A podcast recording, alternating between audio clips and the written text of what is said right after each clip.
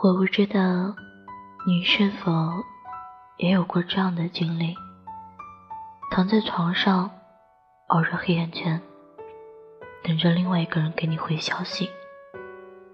明明已经困得眼睛都睁不开，却还在心存侥幸，害怕眼睛一闭上就会错过他发过来的消息，莫名兴奋，却也时常失望。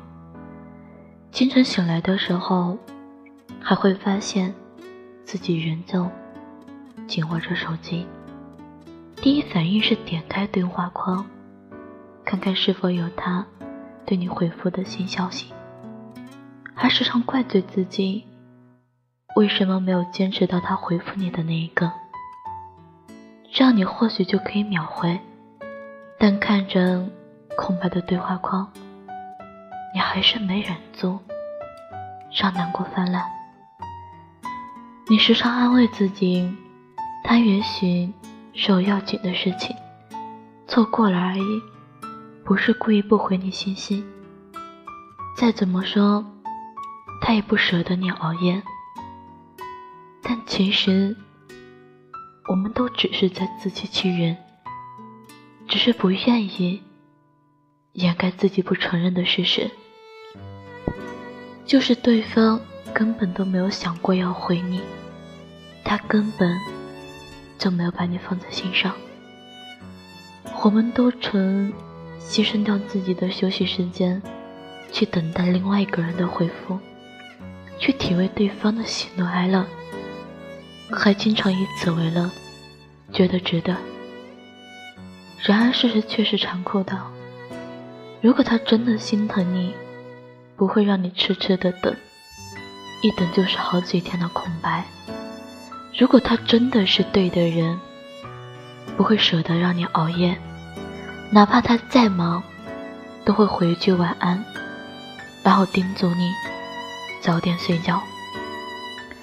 在屏幕之外，那个让你苦苦等待的人，或许正在与别人仰望着繁华的星空。走在黄昏的车马水龙，他和别人赏着夜里的霓虹交错，和别人在一起，但那些人都不是你。每个人都有自己的生活，千万别把自己的情绪依托在别人身上，那样即使不遍体鳞伤，也会攒满。一堆的失望，甚至会消磨掉自己对感情的憧憬，丧失自己的个人价值，觉得自己好像被整个世界都抛弃了，把控不了任何事，会心惊胆战，会小心翼翼。曾经有一位作家说，夜晚是一个人心灵最脆弱的时候。也是思念最疯狂的时候，在无数个失眠的晚上，安静的想一些事，想一个人。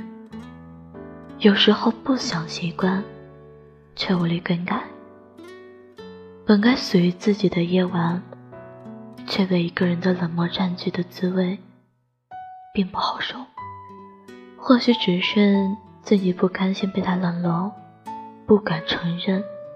自己永远等不到那个人，所以只能在深夜里惩罚自己，佯装自己还是一个值得被回复的人，所以逼迫自己甘愿的默默等下去，直到心里慢慢泛起凉意，依然不愿就此结束，却清醒的回到自己的生活。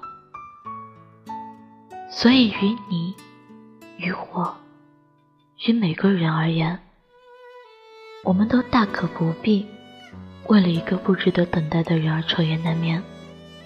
真心待你的人，或许就在你的身后守护着你，只是你不愿意放下手机，不愿意回头看看。